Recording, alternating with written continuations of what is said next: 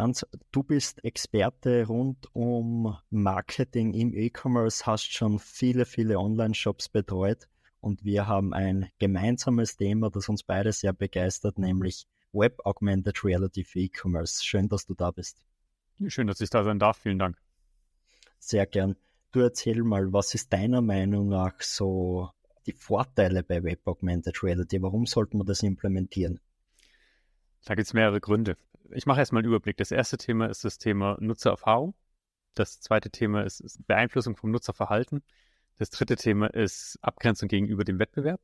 Das vierte Thema ist, man schafft es, dass die Kunden mit einer höheren Überzeugung tatsächlich glauben, dass sie das Richtige kaufen und dadurch auch weniger oft Dinge zurückschicken.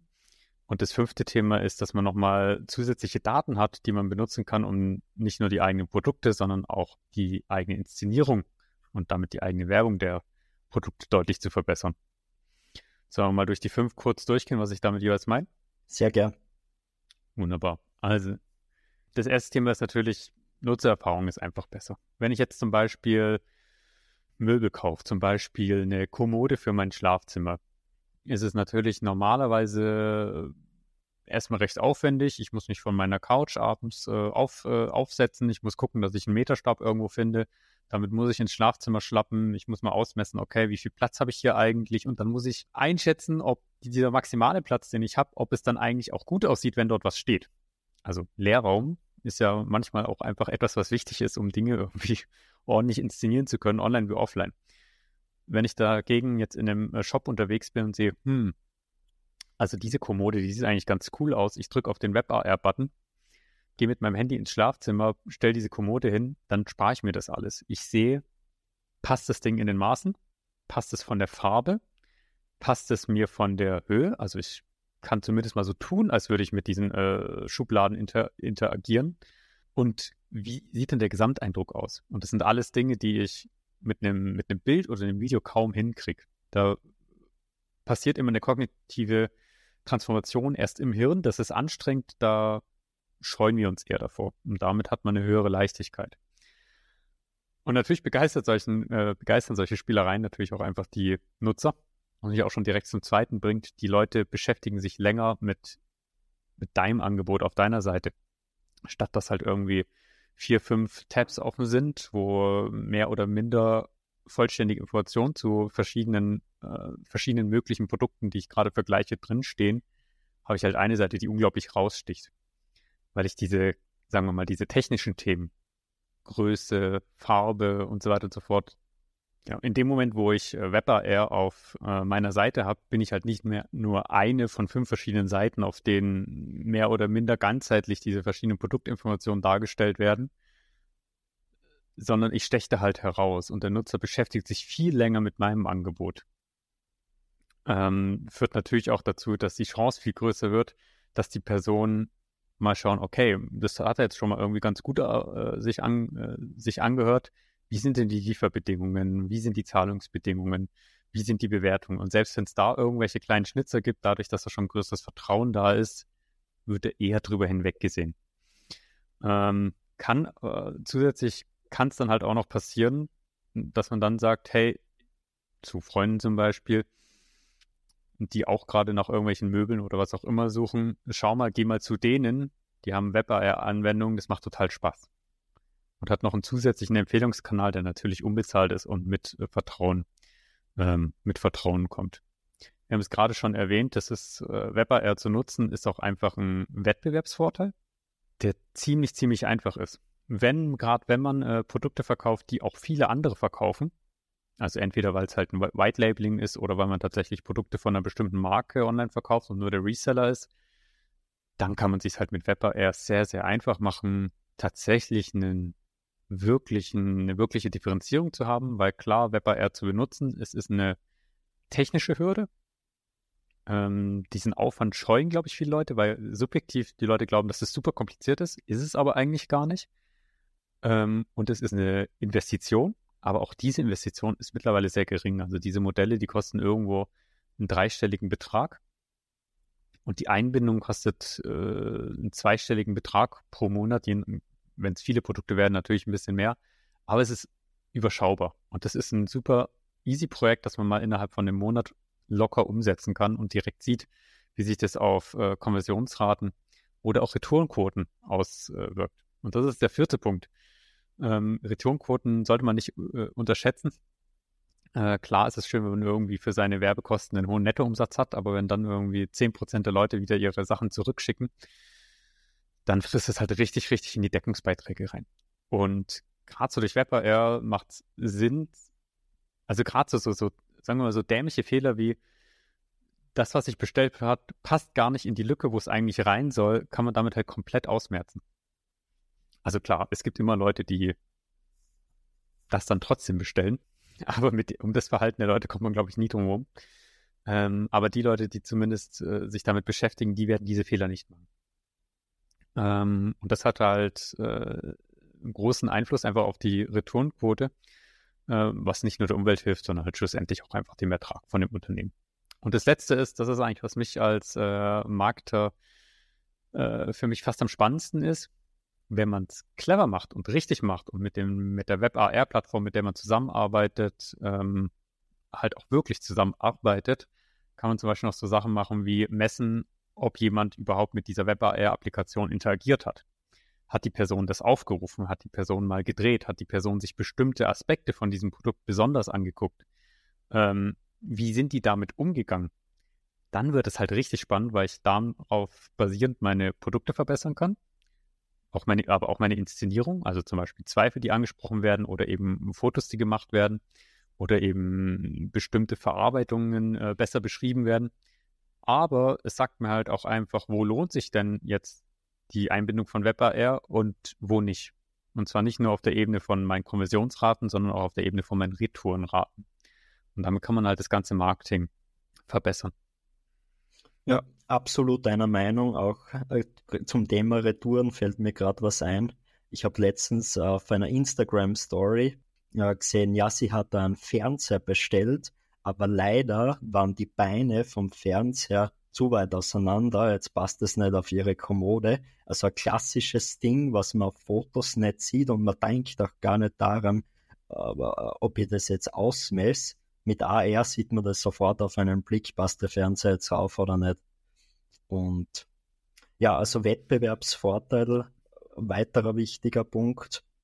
Wie lang glaubst du, wird dieser Wettbewerbsvorteil noch bestehen? Wird das irgendwann so sein, dass jeder E-Commerce-Shop AR haben muss? Ich glaube, jeder E-Commerce-Shop nicht, weil es gibt Produkte, für die lohnt sich und Produkte, für die lohnt sich nicht.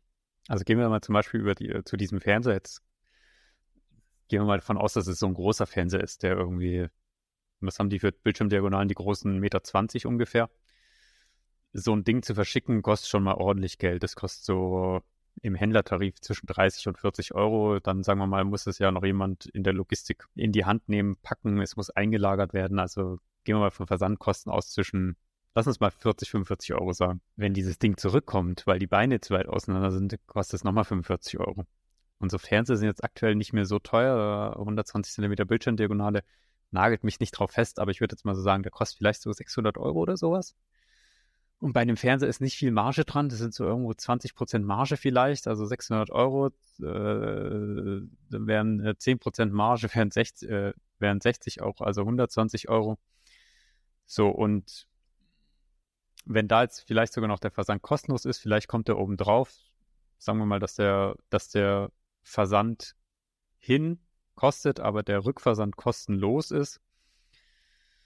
Dann hast du halt, äh, ja, nicht nur den Umsatz nicht gemacht, sondern du hast halt auch noch 50 Euro verloren. Dafür, dass du dir vielleicht diesen, diesen, äh, diesen Käufer auch noch teuer eingekauft hast, weil es ein äh, wettbewerbsstarker, wettbewerbsstarker Bereich ist. Also dafür macht es zum Beispiel richtig Sinn. Insgesamt alle Dinge, die irgendwie schwierig oder teuer zu verpacken und verschicken sind oder die eine, eine große Chance haben, zurückzukommen, weil sie in der Wirklichkeit dann doch nicht sind, so sind oder nicht so funktionieren, wie sie auf äh, Fotos oder Videos sind das ist halt auch nochmal das Schöne, also wird nicht mehr lang dauern oder vielleicht ist es da schon, dass halt äh, man mit WebAR auch Sachen in ihrer Funktion darstellen kann. Mhm. Also was passiert, wenn, ähm, wie, wie weit kommen denn eigentlich die Schubladen aus diesem, aus, ähm, aus der Kommode raus? Wie weit gehen denn eigentlich die Türen auf von dem Schrank, den ich da bestellen will? Ja. wie kriege ich denn den äh, Fernseher an die Wand ran? Also wie ist der eigentlich montiert oder wie sehr, es gibt ja für Fernseher auch solche Wandbefestigungen, dass man die von der Wand wegziehen kann und dann, dann drehen. Kriege ich das eigentlich irgendwie geometrisch in meinen Raum rein? Also für solche Sachen macht es immer extrem Sinn, also teuer zu versenden oder hohe Retourenquoten wegen irgendwelchen geometrischen oder funktionalen Themen. Oder wenn es Sachen sind, die man auf eine zusätzliche Art und Weise inszenieren, präsentieren will, weil man nicht so richtig von Anfang an weiß, wie es der Nutzer eigentlich sehen möchte. Also das könnte zum Beispiel Schmuck oder Juwelen sein. Da würde das Sinn machen. Und dann natürlich auch einfach Sachen, wo es einen argen, argen Wettbewerb gibt, weil ich auf wenig anderen Ebenen mich von der Konkurrenz ähm, abgrenzen kann, außer durch die Inszenierung. Das stimmt, ja. Also ich sage auch immer so, alle Produkte, die man irgendwo ins Zimmer stellen will, da macht Sinn. Und virtuelles Anprobieren wird natürlich dann das nächste, also von Schmuck bis zu Schuhe etc. Also das ist auch, wo wir jetzt als Macing richtig dran arbeiten, dass das einfach easy geht, ist dann natürlich nochmal nächstes Level. Du hast ganz am Anfang auch angesprochen zum Thema Integration und günstig starten. Es ist gar nicht mehr so teuer. Wie würdest du das empfehlen? Ich glaube, du hast ein paar Tricks in deiner Kiste, wie man relativ easy auch WebAA schon kostengünstig implementieren kann. Ja. Ich würde mir erstmal anschauen, mit welchen Produkten, also ich würde eine Faktoranalyse machen. Von meinen Produkten, welche sind die, die am meisten Bestellungen auslösen? die aber auch viel Traffic auf ihren Produktdetailseiten haben und für die ich vielleicht auch fürs Marketing viel Geld ausgebe. Und dann auch noch sozusagen rückwärts guckend, wo sind denn die Retourenquoten hoch und wo und sind diese Retourenquoten, sind es Sachen, die ich vielleicht mit WebAI lösen kann? Also zum Beispiel einfach wegen diesen, wegen diesen geometrischen oder funktionalen Themen. Da wird recht schnell sich so eine Shortlist ergeben mit vielleicht fünf oder zehn Produkten in einem Shop, wo das Sinn macht. Und wenn dann ein Produkt dann sagen wir mal, 1000, Au 1000 Aufrufe der Produktdetailseite pro Monat hat oder, oder sagen wir mal 2000, dann würde ich da einfach mal ein äh, Experiment machen und sagen, okay, dieses Produkt oder die Top 3 Produkte, da mache ich da lasse ich jetzt die AR-Modelle erstellen und lasse die dort auch einbinden. Technisch ist dann einfach nur ein iFrame oder kann man sich, je nachdem, welches Shop-System man benutzt, auf Upwork, Fiverr oder Codable noch eine kleine äh, benutzerdefinierte Integration machen, damit es dann halt nicht nur im Produkttext als iFrame auftaucht, sondern vielleicht auch direkt in der Produktgalerie und vielleicht noch Icons hat auf der Kategorieseite, damit man sieht, dass es diese Web-AI-Einbindung überhaupt gibt. Und dann würde ich einfach einen, einen Test mitlaufen lassen von den Leuten, die mit diesen Web-AR-Sachen interagieren. Das ist die eine Variante, wenn das die Plattform, auf der man hostet, unterstützt. Oder man macht einen AB-Test und sagt, naja, die eine Hälfte der äh, Kunden sieht, kriegt diese WebAR-Einbindung auf der Produktdetailseite, die andere Hälfte nicht. Und schaut einfach mal, wie wirkt sich das denn auf die Konversionsraten aus. Rechnet das dann rüber auf die Auswirkungen auf die Marketingkosten und weiß dann schon recht schnell, okay, lohnt sich das jetzt oder nicht. Aber auf jeden Fall nicht vergessen, auch schauen, ob die Kohorte, die die WebAR-Einbindung hatte, geringere Retourenquoten hat als die Kohorte, die die WebAR-Einbindung nicht hatte. So, und wie gesagt, also wenn man das für zwei, drei, vier, fünf Produkte macht, ähm, die, die Hostingkosten für diese, äh, für die 3D-Sachen, die sind vernachlässigbar, die sind unter ferner Liefen meiner Meinung nach.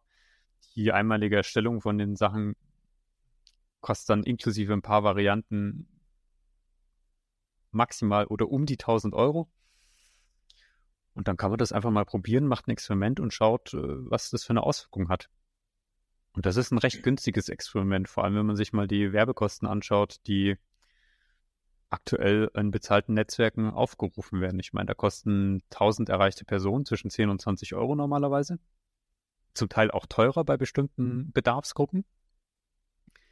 Und ja, das hast du, äh, das Geld hast du schnell drin, wenn es funktioniert. Und wenn nicht, dann kannst du es abhaken für dich. Dann musst du dich nicht weiter damit beschäftigen, ob das jetzt eine Sache ist, in die man investieren sollte oder nicht. Ja, es war, vor allem wenn man da das gegenrechnet, unser Conversion Rate increased da bei 20 Prozent und man setzt das da in Zusammenhang zu den Google Ads Ausgaben, ist das definitiv stark. Ja. Was mich auch noch interessieren würde, ist, auf äh, wann die Suchsysteme aufspringen und äh, auch anzeigen, dass es eine 3D-Ansicht gibt. Also wann taucht es in Google Shopping auf oder in den äh, Google Shopping Ads in der Google Suchergebnisseite. Dass die Nutzer gleich sehen, ah ja, der Hersteller hat da auch eine, äh, eine Web-AI-Einbindung. Das könnte dann auch nochmal die Klickrate verbessern und wäre wahrscheinlich ein, ein Bonus für die aufgerufenen Auktionspreise. Das kann ich mir gut vorstellen, dass das jetzt auch nochmal in den nächsten Monaten ein bisschen ankommt. Ja, absolut. Da hat tatsächlich Google schon ein paar Experimente gemacht. Also die bereiten sich schon darauf vor. Also ich glaube, da wird einiges passieren. Franz, danke, dass du da warst. War, war super spannend und danke für die Tipps. Wie kann man dich erreichen, falls man Tipps für AR-Marketing braucht? Am aller einfachsten über meine Webseite franzsauerstein.de. Franz wie der österreichische Kaiser und Sauerstein wie lustiger Fels. Alles zusammen, alles klein.de. Und dann dort auf Kontakt klicken und schreibt, äh, hinterlasst einfach eure E-Mail-Adresse und ich melde mich bei euch. Super, danke, dass du da warst.